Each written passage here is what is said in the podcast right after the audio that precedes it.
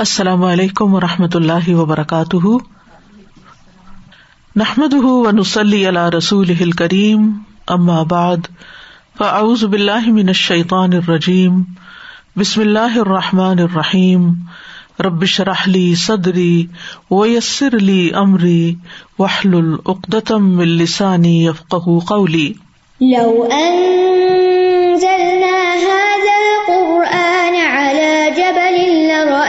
لرأيته خاشعا لرأيته خاشعا متصدعا من خشية الله.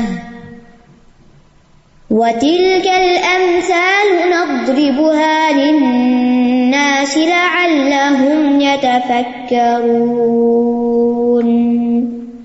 امثال القرآن پروگرام کے سلسلے میں آج ہم روشنی میں رہنے والوں اور اندھیرے میں رہنے والوں کی مثالیں بیان کریں گے۔ پہلی مثال سورت الانام کی آیت نمبر ایک سو بائیس سے ہے۔ ارشاد باری تالا ہے۔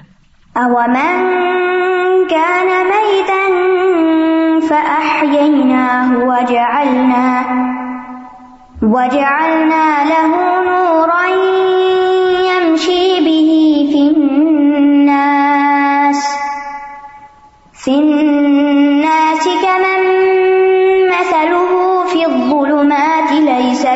بخارج منها. كذلك زين للكافرين ما كانوا يعملون. کیا بھلا وہ جو مردہ تھا؟ پھر ہم نے اسے زندہ کیا اور ہم نے اس کے لیے ایک نور بنا دیا، جس کے ساتھ وہ لوگوں کے درمیان چلتا ہے۔ کیا اس کی طرح ہو سکتا ہے جو اندھیروں میں ہے؟ ان سے نکلنے والا نہیں۔ اسی طرح کافروں کے لیے وہ کام خوبصورت بنا دیے گئے جو وہ کرتے ہیں۔ دوسری مثال سورت انور کی آیت نمبر چالیس میں بیان ہوئی ہے۔ ارشاد باری تالا ہے۔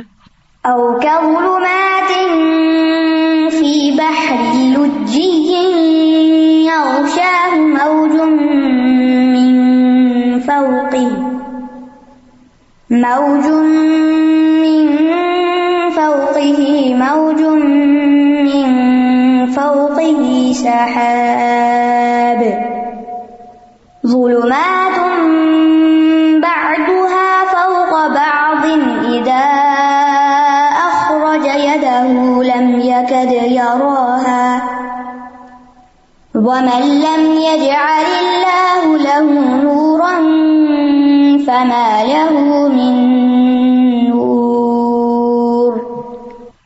ان کافروں کے اعمال کی مثال ایسے ہے جیسے نہایت گہرے سمندر میں اندھیرے ہوں، جسے موج نے ڈھانپ لیا ہو۔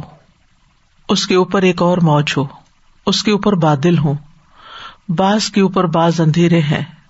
جب وہ اپنا ہاتھ نکالتا ہے تو قریب ہے کہ اسے دیکھ بھی نہ سکے۔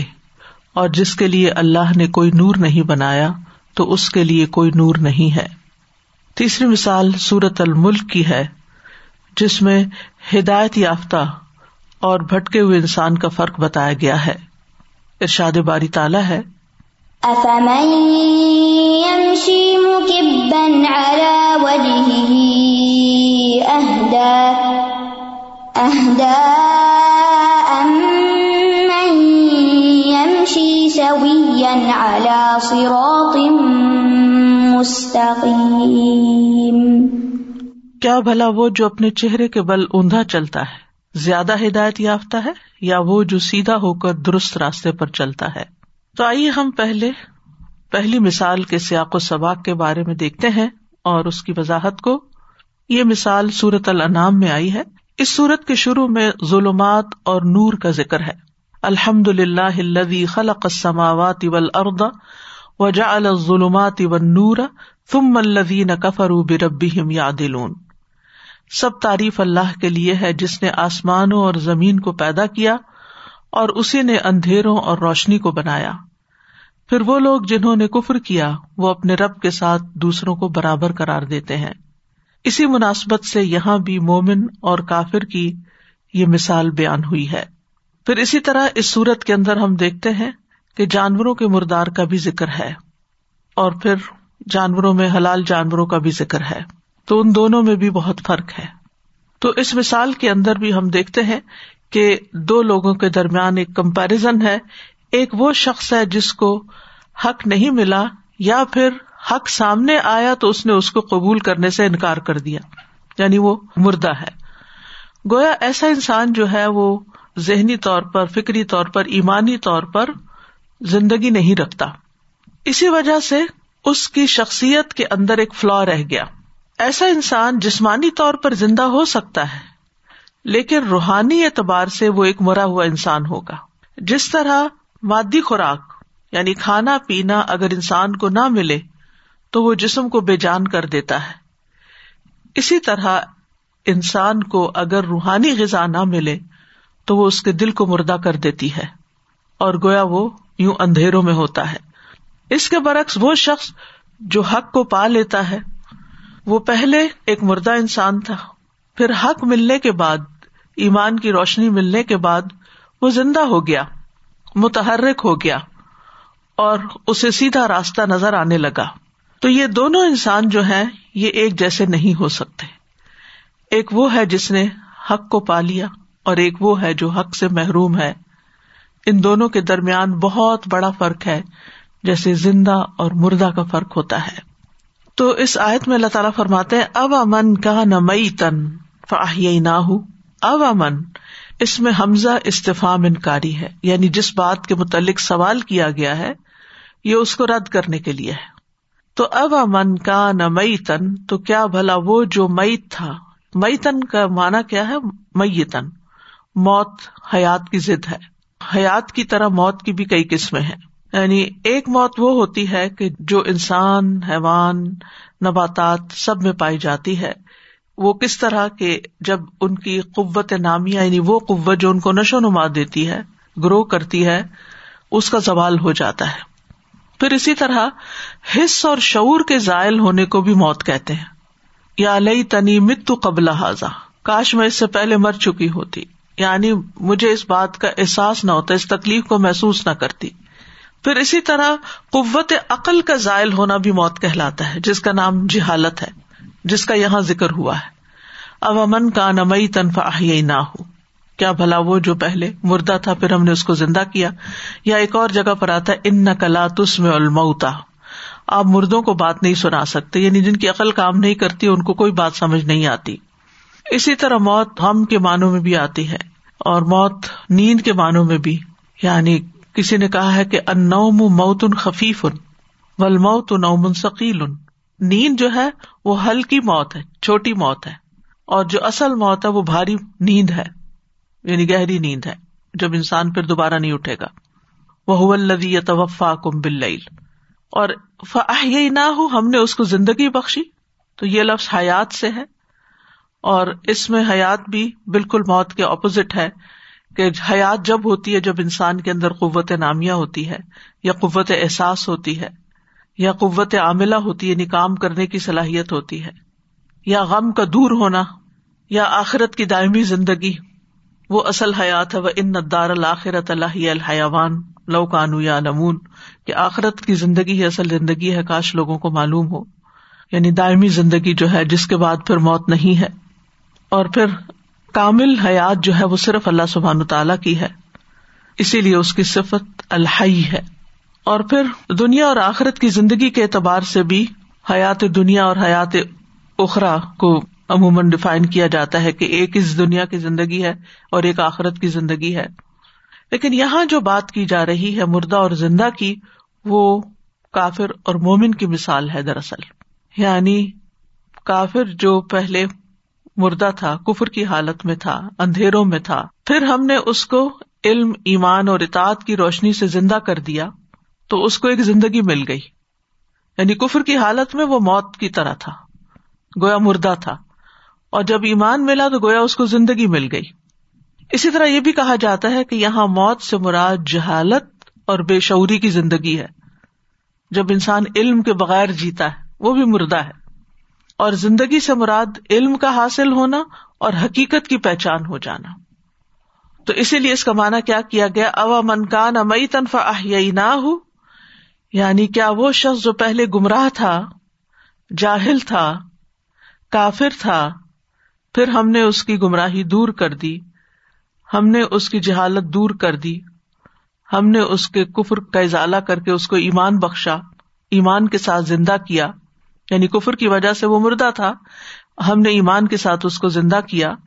وجہ اللہ لہو نور یمشی بھی فناس اور ہم نے اس کے لیے ایک نور بنایا، جس کے ساتھ وہ لوگوں کے درمیان چلتا پھرتا ہے۔ نور وہ پھیلنے والی روشنی جو اشیا کے دیکھنے میں مدد دیتی ہے۔ اور یہ دو قسم پر مشتمل ہوتی ہے، ایک دنیاوی اور ایک اخروی۔ دنیاوی نور جو ہے، پھر دو قسم پر مشتمل ہے۔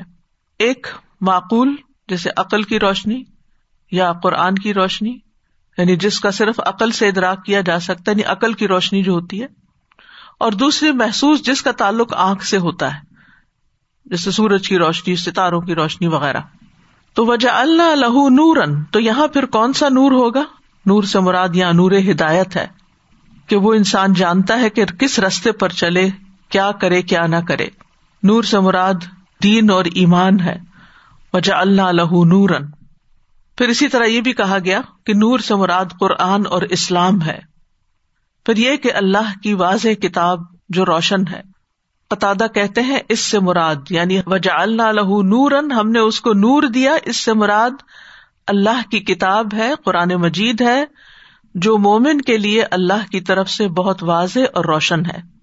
وہ اس واضح دلیل پہ عمل کرتا ہے اسی کو لیتا ہے، اسی دلیل پہ رک جاتا ہے۔ یعنی جو کرنے کو کہتا ہے وہ کرتا ہے، اور جہاں کہتا ہے رک جاؤ تو رک جاتا ہے۔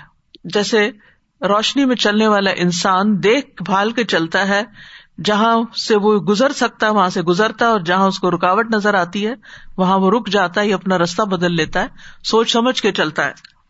یعنی وجا اللہ لہو نور یمشی بھی فناس تو یعنی جہاں وہ جاتا ہے، اس کی روشنی ساتھ ہوتی ہے۔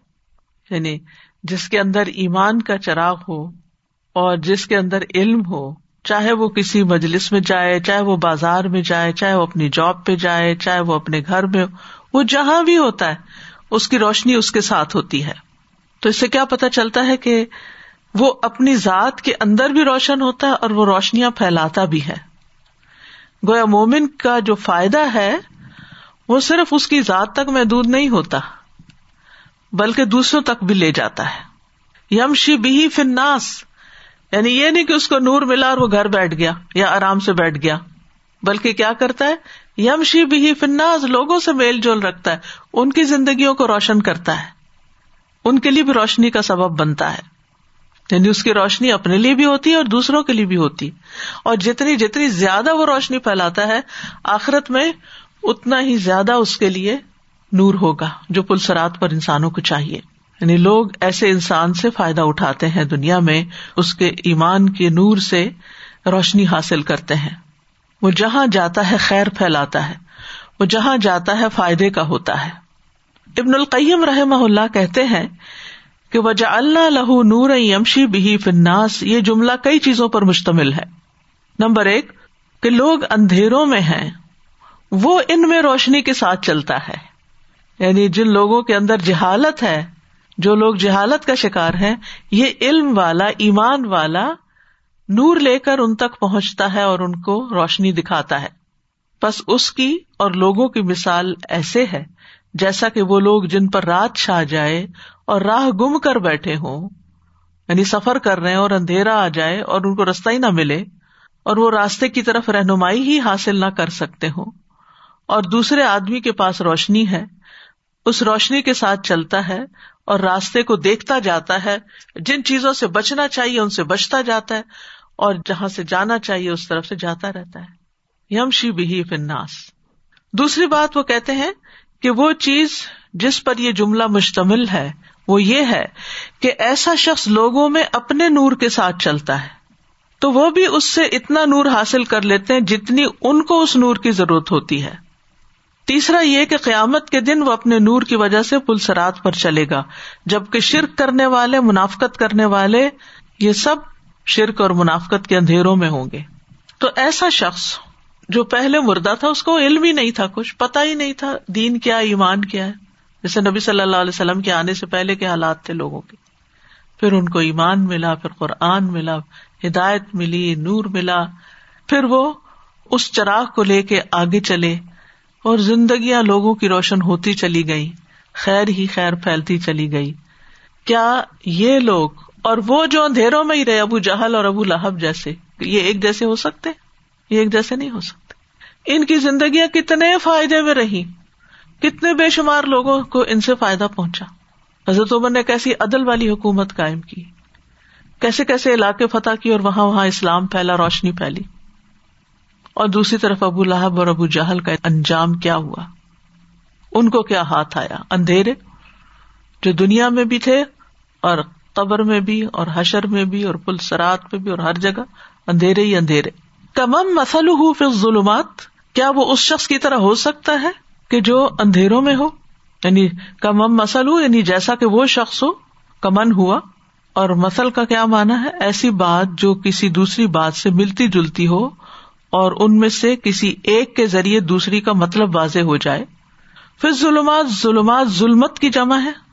روشنی کا معدوم ہونا۔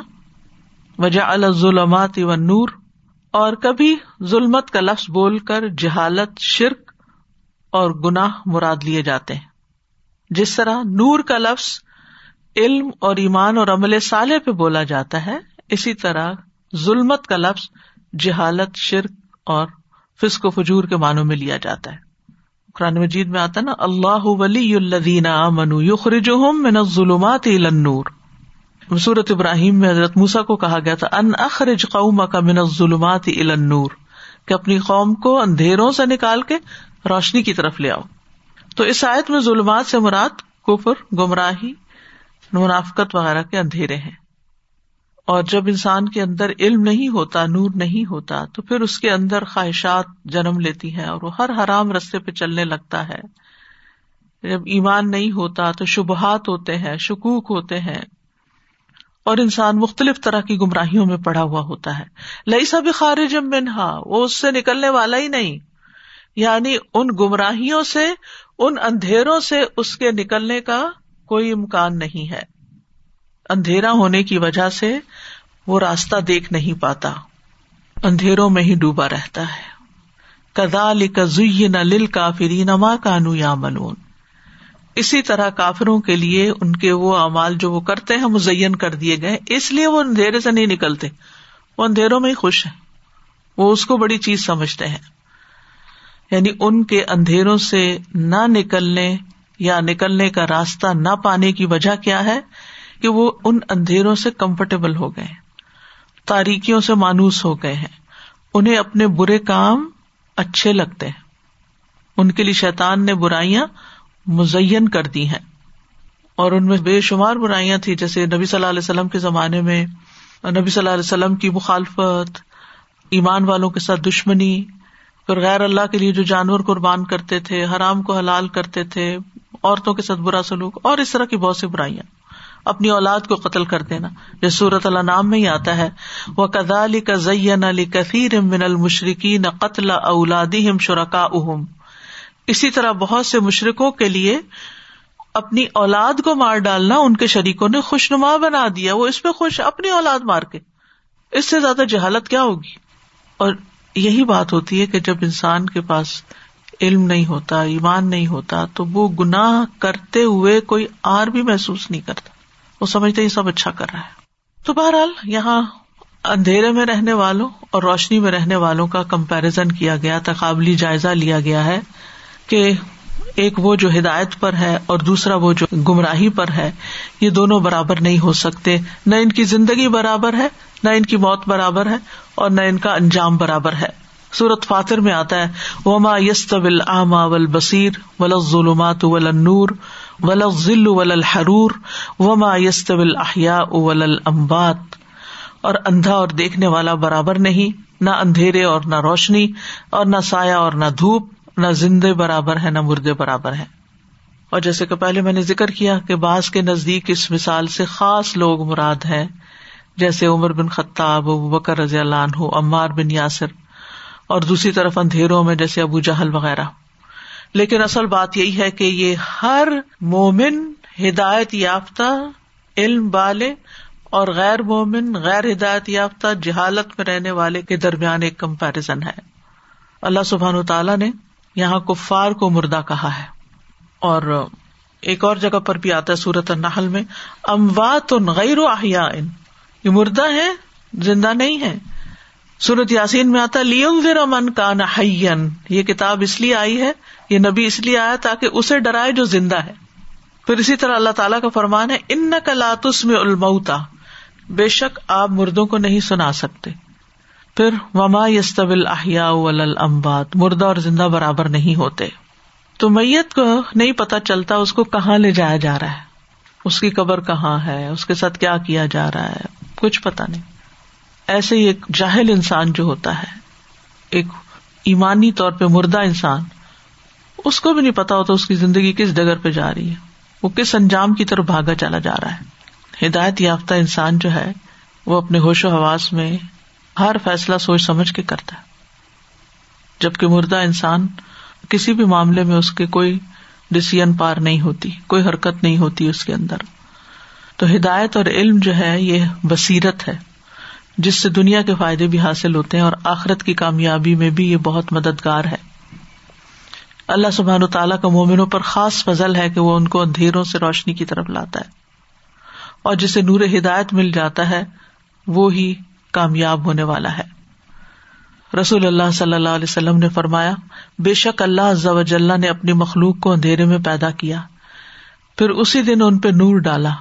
جس پر وہ نور پڑ گیا، وہ ہدایت پا گیا اور جسے وہ نور نہ مل سکا، وہ گمراہ ہو گیا۔ تو بہرحال انسان کو اللہ تعالی سے نور مانگتے رہنا چاہیے۔ اور ویسے بھی آپ دیکھیں کہ نور کے علاوہ جو جو زندگی کی بات کی گئی ہے تو قرآن کو وہی کو روح کہا گیا ہے۔ جیسے جسم کے لیے روح جو ہے وہ زندگی کا باعث ہوتی ہے، اسی طرح ایمانی زندگی کے لیے روح یا قرآن جو ہے یہ زندگی ہے۔ اسی طرح اللہ اور اس کے رسول کی اطاعت میں بھی زندگی ہے، جیسے کہ سورت انفال میں آتا ہے۔ یا الدین آ منستجیب اللہ رسول ادا دا کم لما کم اے لوگ جو ایمان لائے ہو، اللہ اور اس کے رسول کی دعوت قبول کر لو۔ جب وہ تمہیں اس چیز کے لیے دعوت دے جو تمہیں زندگی بخشتی ہے۔ تو دل کی زندگی جو ہے، وہ ایمان میں ہے، عمل صالح میں ہے اور نیک کام کرنے میں ہے۔ اور جو شخص نیکی کو نیکی نہیں سمجھتا اور گناہ کو گناہ نہیں سمجھتا، وہ دراصل مردہ ہے۔ زندہ وہ ہے جو نیکی اور بدی کا فرق پہچان لے، حلال و حرام کا فرق پہچان لے، اچھے برے میں فیصلہ کر سکے۔ دوسری مثال۔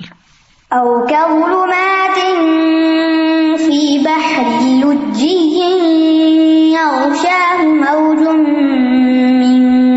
فوقه موج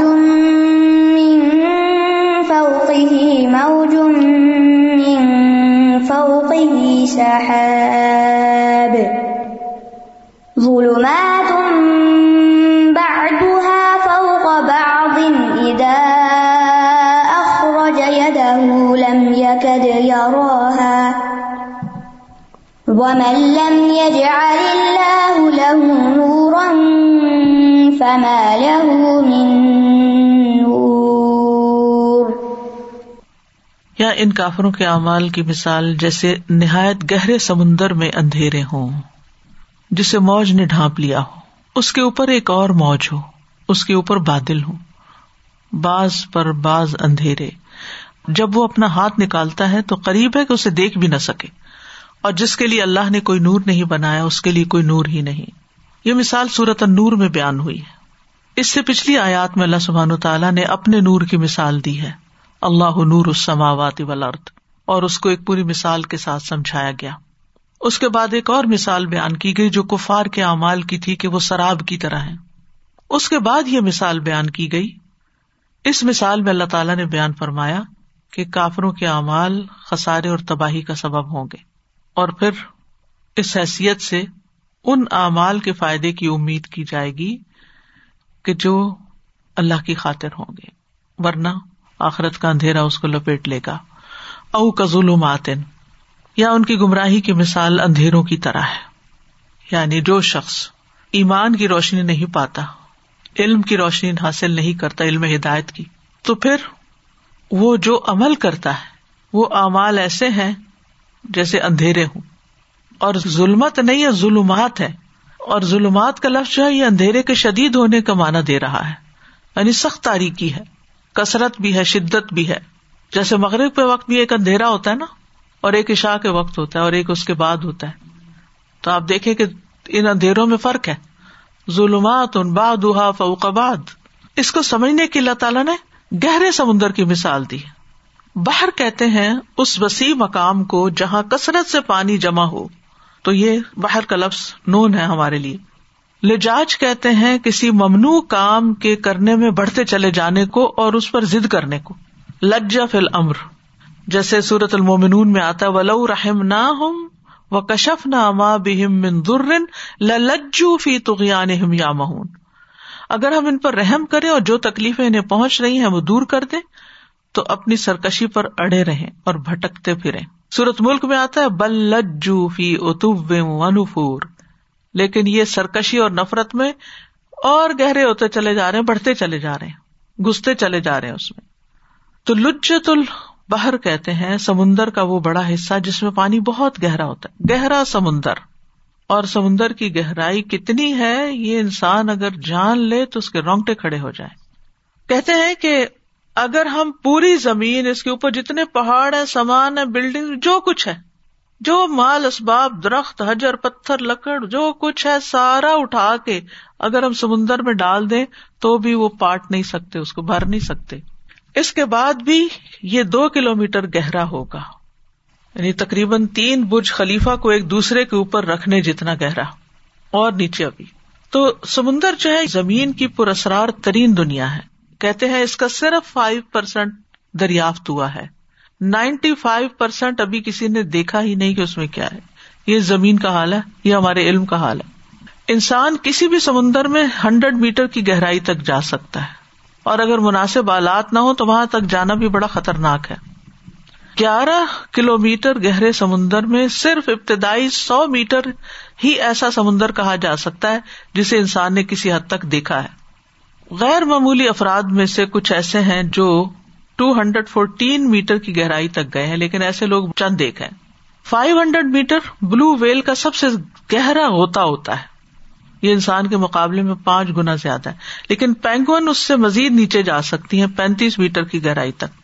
اس جگہ پانی کا دباؤ اتنا زیادہ ہوتا ہے کہ جیسے ایک کوائن کے اوپر ایک پورا ریچھ کھڑا ہو۔ یعنی کوائن جتنی جگہ پر ریچھ کا وزن جتنا ہو، اتنا پریشر ہوتا ہے پانی کا۔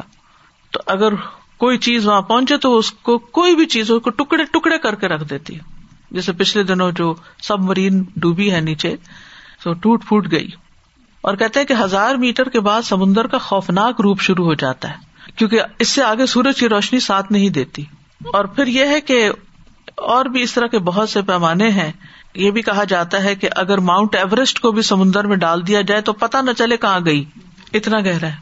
اب مثال کو آپ دیکھیں، فی باہر لجین، ایسا سمندر جو بڑا ہی گہرا ہے، نیچے نیچے نیچے، بہت گہرے پانی والا۔ اگر وہاں پر کوئی ہو، تو اس کو اپنا ہاتھ بھی دکھائی نہیں دیتا۔ ہاتھ کا کیوں مثال دی گئی؟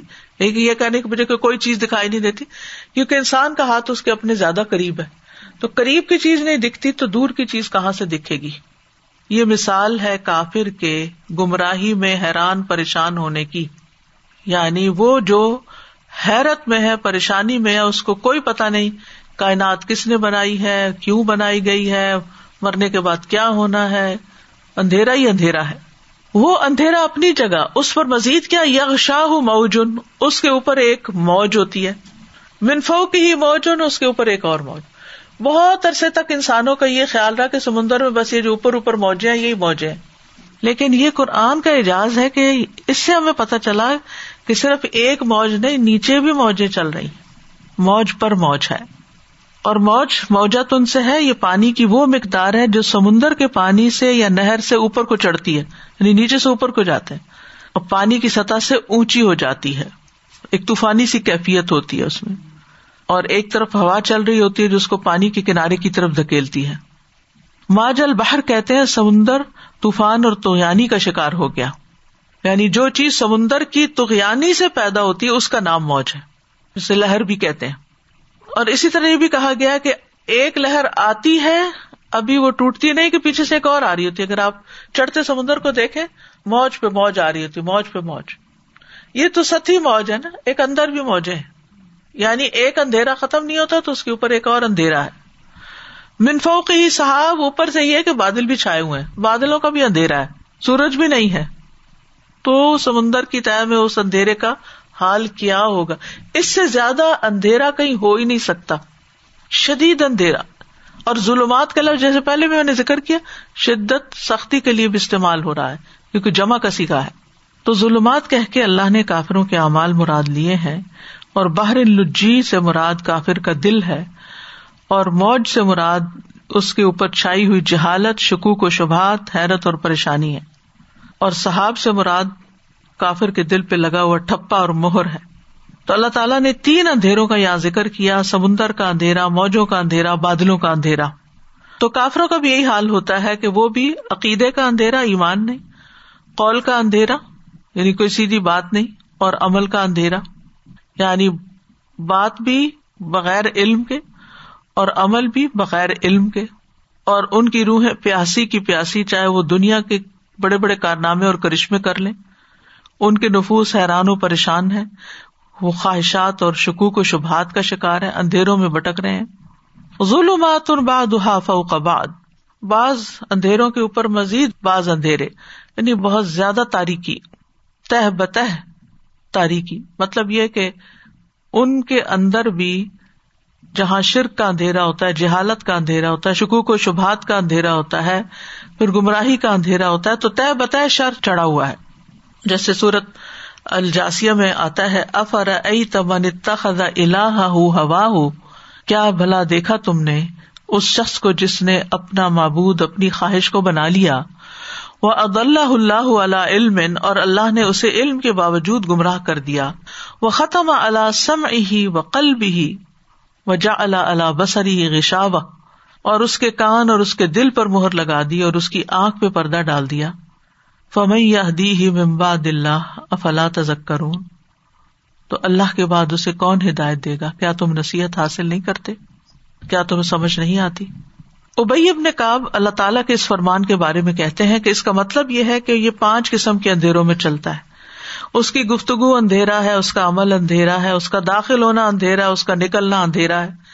قیامت کے دن اس کا جہنم کی طرف ٹکانا بھی اندھیرا ہے۔ تو دنیا میں مانوی اندھیرا، قبر میں بھی اندھیرا اور آخرت میں بھی اندھیرا۔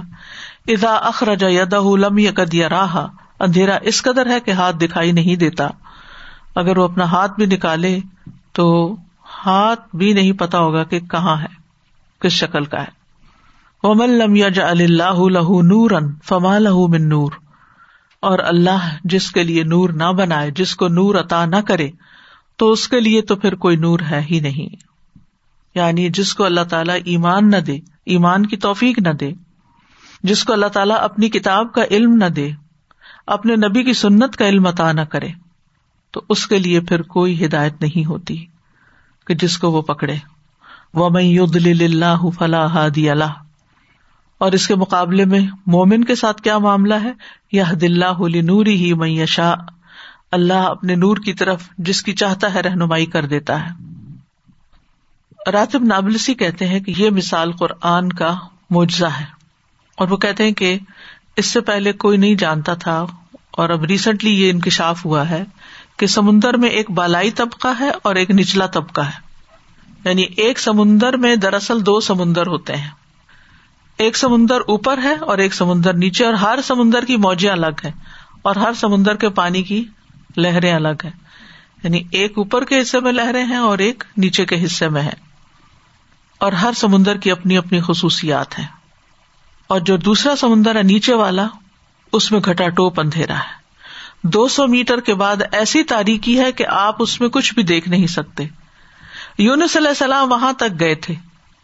اسی لیے انہوں نے جب اللہ کو پکارا ونا دا فض ظلمات کیونکہ مچھلی کا غوطہ میں نے آپ کو بتایا نا، پانچ سو میٹر تک ہوتا ہے۔ دو سو میٹر تک تو ایسے روشنی ختم ہو جاتی۔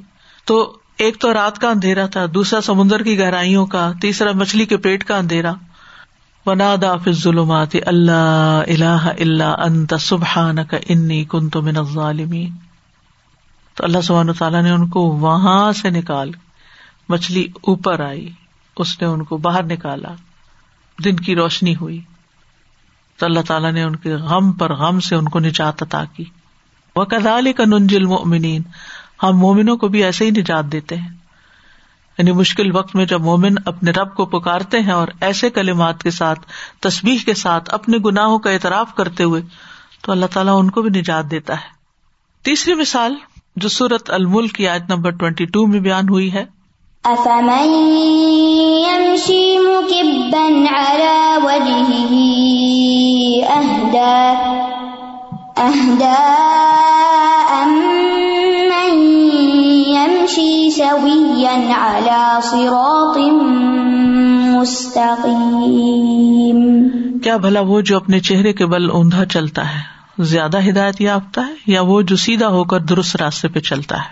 یہ مثال صورت الملک میں بیان ہوئی ہے۔ اس صورت کے آغاز میں اللہ سبحان تعالیٰ نے موت و حیات کی تخلیق کا مقصد بیان کیا ہے۔ لیا بلو اکم ایو کو محسن عملہ اس کے بعد توحید کے بہت سے دلائل پیش کیے ہیں جو کائنات میں ہمیں نظر آتے ہیں۔ پھر توحید کا انکار کرنے والوں کی سزا کا ذکر ہے۔ اور اللہ سے ڈرنے والوں کے لیے اجر عظیم کی خوشخبری ہے۔ اس کے بعد یہ مثال بیان کی گئی ہے۔ افام شی مکبن اللہ وجہ ہی آہدا ام یمشی سبی نلا سرات مستقیم۔ تو یہاں پر اللہ سبحان تعالیٰ نے بیسیکلی دو لوگوں میں جو کمپیرزن کیا ہے۔ ایک ہے مکبن وجہ اور دوسرا ہے یمشی سبی یا سرات مستقیم۔ جیسے پچھلی دو مثالوں میں ہم نے دو مختلف افراد کے بارے میں پڑھا، ایک جس کے پاس روشنی اور دوسرا جو اندھیروں میں ہے۔ تو یہاں بھی ایک وہ جو سیدھے رستے پر ہے اور ایک وہ جو سر اندھائے چل رہا ہے۔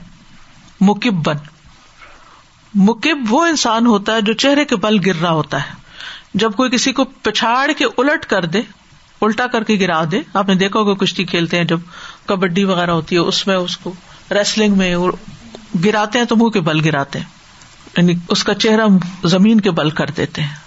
اب ایک شخص کھڑا ہے اور ایک زمین پہ لیٹا ہوا ہے الٹے منہ۔ کیا ان دونوں کو ایک جیسی چیزیں نظر آئیں گی؟ نہیں۔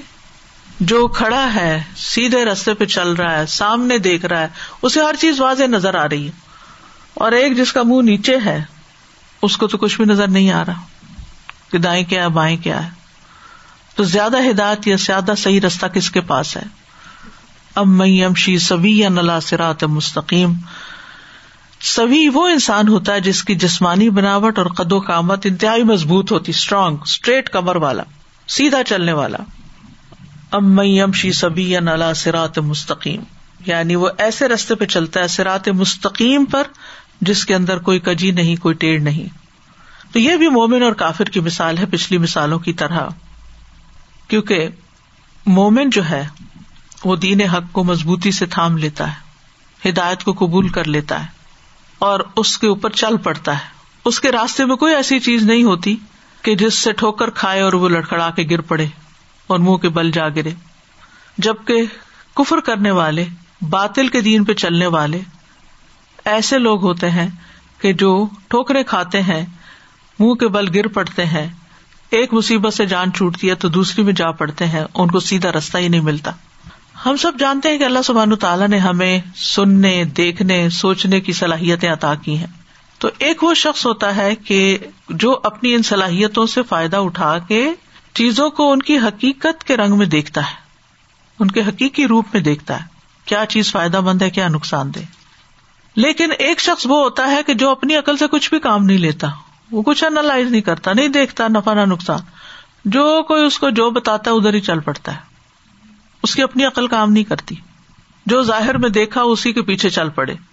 تو یہ وہ انسان ہے جو جانور کی طرح سر جھکائے ہوئے بس ایک ہی ڈگر پہ چلتا چلا جا رہا ہے، اپنی عقل سے کوئی کام نہیں لیتا۔ اور دوسرا وہ ہے کہ جو بات سنتا ہے، اس کو سمجھتا ہے، اس کی تحقیق کرتا ہے، اس کی صحت کو یعنی اس کی درست ہونے کو جاننے کی کوشش کرتا ہے، وہ اپنے ذاتی خول سے نکل کر سچائی کو دریافت کرتا ہے۔ تو یہ وہ شخص ہے جو بالکل ہموار راستے پر، سیدھے راستے پہ چل رہا ہے۔ اب جو شخص نیچے گرتا ہے، وہ کون ہے؟ یہ وہ ہے جو اپنی خواہشات کے ہاتھوں مجبور ہوتا ہے اور خواہشات اس کو ذلیل کرتی ہیں۔ وہ اس لیے کبھی بھی ہدایت نہیں پا سکتا۔ ہدایت کی راہ اس کو ملتی ہے جو سر اٹھا کے چلے، آگے، پیچھے، دائیں بائیں دیکھ کے چلے، ہوشیار رہے۔ جیسے آپ گاڑی چلا رہے ہوتے ہیں۔ تو آپ چاروں طرف دیکھ رہے ہوتے ہیں، آپ کا دھیان ہوتا ہے، ادھر کیا ہو رہا ہے، ادھر کیا ہو رہا ہے، پیچھے کیا رہا ہے، چاہے شعوری طور پر یا لاشعوری طور پر، لیکن آپ الرٹ رہتے ہیں۔ تو مومن بھی زندگی کی شاہراہ پہ چلتے ہوئے الرٹ ہوتا ہے، آگے پیچھے دائیں بائیں دیکھتے ہوئے چلتا ہے۔ اور اللہ نے انسان کو سارے جانوروں کے بنسبت اسٹریٹ سیدھا بنایا ہے، سیدھا قد اسی لیے عطا کیا ہے۔ وہ اس جانوروں کی طرح زمین پہ جھکا ہوا نہیں ہے۔ اور نہ ہی وہ اسی طرح اندھا دھند تکلید کرتا ہے۔ تو خواہشات کے پیچھے چلنے والوں کی یہاں مثال دی گئی، جیسے پیچھے کتے کی مثال دی گئی تھی۔ ملاکن نہ اخلد الارض کہ وہ علم والا جو خواہشات کی تکمیل میں دین سے، ہدایت سے دور ہو جائے اور اس کو چھوڑ دے اور دنیا کے پیچھے چل پڑے تو دنیا کا کتا ہے۔ اور ہانپنے والا کتا ہے، لالچی کتا ہے، جو ہر چیز کو سونگ رہا ہے اور ہر چیز کو سمجھتا کہ شاید اس میں اس کے لیے کوئی فائدے کی چیز ہو۔ دنیا کے اعتبار سے۔ دنیا کی لذتوں میں جیتا ہے۔ تو ایسا شخص جو دنیا کی لذتوں میں جیتا ہے اور اس کو ہدایت کی کوئی پرواہ نہیں، اس نے آنکھیں بند کی ہوئی ہیں، ہر چیز سے غافل ہے، اس کو صرف یہ پتا ہے کہ اس کی اپنی خواہش کیسے پوری ہونی ہے۔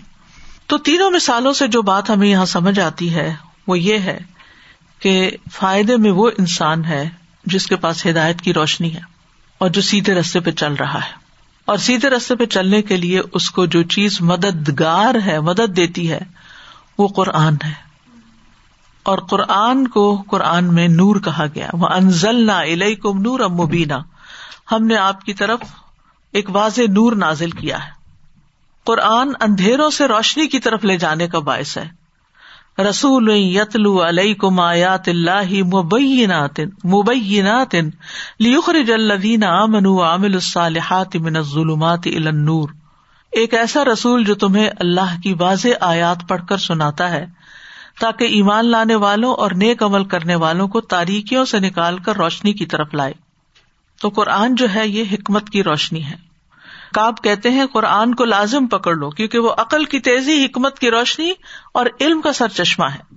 پھر اس کے بعد یہ کہ رسول اللہ صلی اللہ علیہ وسلم بھی نور ہے اور نور سے مراد فزیکل نور نہیں، اس سے مراد مانوی اعتبار سے نور ہے ہدایت کا ذریعہ ہے جیسے سورت المائدہ میں آتا ہے، قد جا اکم من اللہ نور و کتاب مبین بے شک تمہارے پاس اللہ کی طرف سے ایک روشنی اور واضح کتاب آئی ہے۔ تو اس نور سے مراد یہاں رسول اللہ صلی اللہ علیہ وسلم۔ ایک اور جگہ پر آپ کو سراج منیرا کہا گیا ہے، روشنی کرنے والا چراغ۔ پھر یہ کہ ہمارا دین بھی نور ہے۔ یوریدون نور اللہ بھی افواہ وہ چاہتے ہیں کہ اللہ کے نور یعنی دین کو اپنے منہوں سے بجھا دیں یعنی دنیا سے ختم کر دیں۔ اور اللہ نہیں مانتا مگر یہ کہ اپنے نور کو پورا کرے، خواہ کافر لوگ برا ہی جانے پھر اسی طرح ذکر الہی جو ہے وہ بھی نور ہے۔ ابن القیم کہتے ہیں، ذکر کرنے والے کے لیے دنیا میں نور ہے، قبر میں نور ہے، قیامت کے دن نور ہے، پل سرات میں اس کے آگے آگے بھی نور ہوگا۔ بس دل اور قبریں کسی عمل سے اتنا نہیں چمکتی جتنا ذکر سے چمکتی ہیں۔ اللہ کی یاد سے چمکتی ہیں۔ دل بھی اور قبر بھی۔ اب امن کا نمئی تنفا نہ ہو وہ جالنا لہو نور یمشی بھی فناس کمم مسل ہوں پھر ظلمات لئی سب خارج منہا۔ تو یہاں جو شخص مئی تنفا نہ ہو والا ہے، یہ مومن شخص ہے۔ یہ اللہ پر ایمان لانے کے ساتھ ساتھ، اس کے ساتھ محبت کرنے کے ساتھ، اس کی معرفت اور اس کا ذکر کرنے کے ساتھ روشن ہے۔ اور دوسرا وہ جو اللہ کے ذکر سے غافل ہے، تو وہ تو اندھیرے میں ہی ہے۔ اور اللہ سے اور اس کی محبت سے روگردانی کرنے والا ہے۔ ایمان ہی نہیں ہے اس کے اندر۔ یا خواہشات میں ڈوبا ہوا ہے۔ زنا، شراب، حرام کام، ان چیزوں کے پیچھے دوڑ رہا ہے۔ پھر یہ بات یاد رکھنی چاہیے کہ نبی صلی اللہ علیہ وسلم اللہ سبحان تعالی سے نور مانگا کرتے تھے اور نور والی دعا جو ہے وہ کثرت سے پڑھتے تھے۔ فجر کی سنتوں اور فرض کے درمیان پڑھی جانی چاہیے۔ کم از کم ایک دفعہ تو ضرور دن میں اور اگر ہر نماز کے بعد آپ پڑھ لیں اپنے مصنون ازکار کی جگہ یا ان کے ساتھ تو بہت فائدے کی چیز ہے۔ اللہ جالفی قلبی نورا وفی بصری نورا وفی سمع نورا۔ آخر تک اسی طرح قرآن نور ہے۔ اللہ کا دین نور ہے، اللہ کے رسول نور ہے۔ اور جو گھر اللہ نے اپنے مقرب اولیا کے لیے تیار کیا ہے، وہ بھی چمکتا دمکتا نور ہے۔ ابن کئیم کہتے ہیں، اللہ آسمانوں اور زمین کا نور ہے اور اللہ کے اسما یعنی نام جو ہے وہ نور ہے اور اللہ کے چہرے کے نور سے تمام تاریخیاں چمک اٹھتی ہیں۔ تو مومن کے لیے دنیا اور آخرت میں نور ہی نور ہے۔ پھر یہ ہے کہ انسان کی قبر میں روشنی ہوتی ہے۔ اگر انسان ایمان اور عمل صالح کے ساتھ دنیا سے جاتا ہے، قیامت کے دن بعض بندے سورج کی طرح کا نور رکھتے ہوں گے۔ ابن امر کہتے ہیں، ایک دن میں نبی صلی اللہ علیہ وسلم کے پاس بیٹھا ہوا تھا، اس وقت سورج طلوع ہو رہا تھا۔ فرمایا، قیامت کے دن میری امت کے کچھ لوگ اس طرح آئیں گے کہ ان کا نور سورج کی روشنی کی طرح ہوگا۔ اتنا نور لے کر آئیں گے۔ ابو بکر نے پوچھا رضی اللہ عنہ، یا رسول اللہ صلی اللہ علیہ وسلم، کیا وہ ہم لوگ ہوں گے؟ فرمایا نہیں، تمہارے لیے تو خیر کثیر ہے، لیکن یہ وہ فکرا مہاجرین ہوں گے جنہیں زمین کے کونے کونے سے جمع کر لیا جائے گا۔ اسی طرح ایک اور حدیث میں آتا ہے کہ بعض نور کے ممبر پر ہوں گے، نورانی چہروں والے ہوں گے، نور کے لباس والے ہوں گے، اور ابویسلی یہ اللہ سبحان و تعالیٰ ہی عطا کرتا ہے جس کو عطا کرے۔ قیامت کے دن اللہ تعالیٰ ایسے لوگوں کے لیے نور کے ممبر رکھے گا۔ حدیث بڑی خوبصورت ہے، آپ لوگوں نے بہت دفعہ سنی ہوگی۔ اور سنتے ہیں، پڑھتے ہیں تو دل خوش ہو جاتا ہے۔ ایک دیہاتی آپ کے پاس آئے اور گٹنوں کے بل جھک کے رس کے یا رسول اللہ، کچھ ایسے لوگ ہیں جو امبیا اور شہید تو نہ ہوں گے، مگر قیامت کے روز اللہ کے ہاں ان کے بلند مرتبہ منازل کو دیکھ کے امبیا اور شہدا ان پہ رش کریں گے۔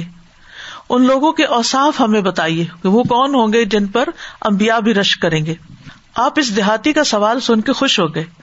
فرمایا، یہ وہ لوگ ہوں گے جن کا نہ نصب نامہ لوگوں میں معروف ہوگا، نہ قبیلہ، بلکہ اجنبی قبائل سے تعلق رکھتے ہوں گے۔ ان کے درمیان کوئی رشتے داری نہیں ہوگی۔ وہ اللہ کی وجہ سے ایک دوسرے سے محبت کرتے ہوں گے اور صف بندی کرتے ہوں گے۔ قیامت کے دن اللہ ان کے لیے نور کے ممبر رکھے گا اور انہیں ان پر بٹھائے گا۔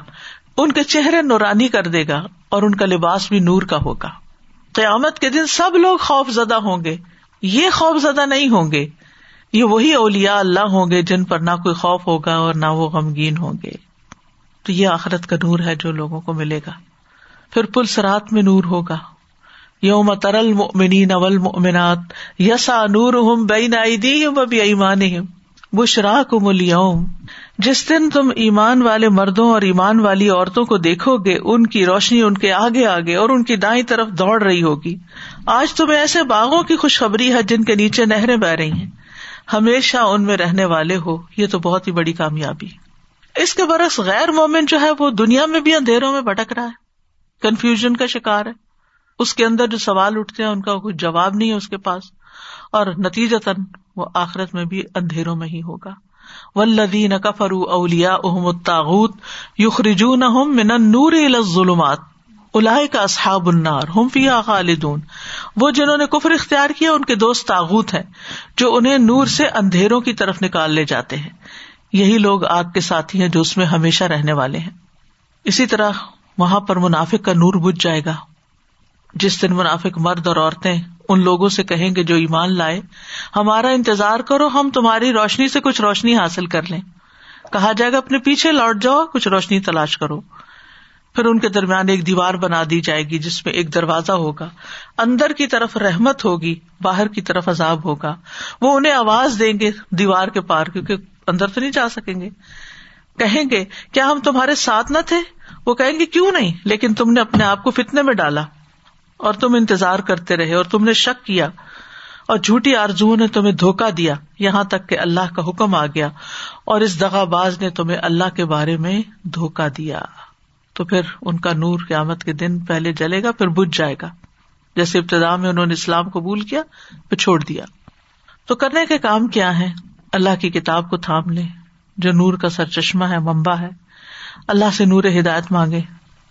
اللہ کی کتاب کا خود بھی علم حاصل کرتے رہے کرتے رہے اور دوسروں کو بھی اس کی تعلیم دے کفر، جہالت اور معصیت کے اندھیروں سے بچے اور دوسروں کو بھی اندھیروں سے نکالے اور اللہ سے نور کی دعائیں مانگتے رہے ربنا اتمم لنا نورنا وغفر لنا ان کا اللہ کل شعی ان قدیر اللہ الفی قلبی نورا وفی لسانی نورا وج الفی سم نورا وج الفی بسری نورا وج المن خلفی نورا و من امامی نورا وج المن فوقی نورا، ومن تحتی نورا اللہ آتنی نورا۔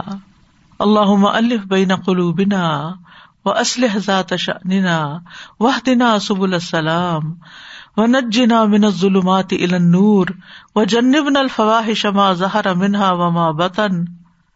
و بارک لنا فی اسماعنا و ابصارنا و قوتنا و احییتنا و تب علینا انک انت التواب الرحیم و جعلنا شاکرین لنعمتک مسنین بها قابلیها و اتمها علینا یا اللہ ہمیں اپنی نعمتوں کا شکر ادا کرنے والا بنا دے اور یہ کہ ہم ان کا کما حق ہو اعتراف کریں، انہیں برمحل استعمال میں لائیں اور ان نعمتوں کو ہم پر اللہ تعالی تمام کر دے، کامل کر دے۔ اللہ سبحان تعالیٰ یہ پینڈیمک کی آزمائش کو ختم فرما دے، تمام بیماروں کو صحت عطا فرما دے۔ سب پریشان حالوں کی پریشانی دور فرما دے۔ یا اللہ ہمیں ایمان اور تقوا والی زندگی عطا فرما اور ایمان کے ساتھ ہی دنیا سے لے جانا۔ یا رب العالمین، تمام لوگوں کے دلوں میں جو پریشانیاں ہیں، فکر ہے، اللہ ان کو دور کر دے۔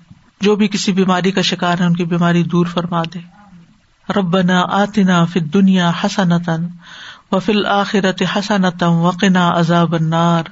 ربنا لا تزغ قلوبنا بعد إذ هديتنا وهب لنا من لدنك رحمة إنك أنت الوهاب ربنا تقبل منا إنك أنت السميع العليم وتب علينا إنك أنت التواب الرحيم وصلى الله تعالى على خير خلقه محمد و وعلى آله وأصحابه وأهل بيته أجمعين برحمتك يا أرحم الراحمين إلهي آمين لو أنزلنا هذا القرآن على جبل لرأيته خاشعا متصدعا من خشية الله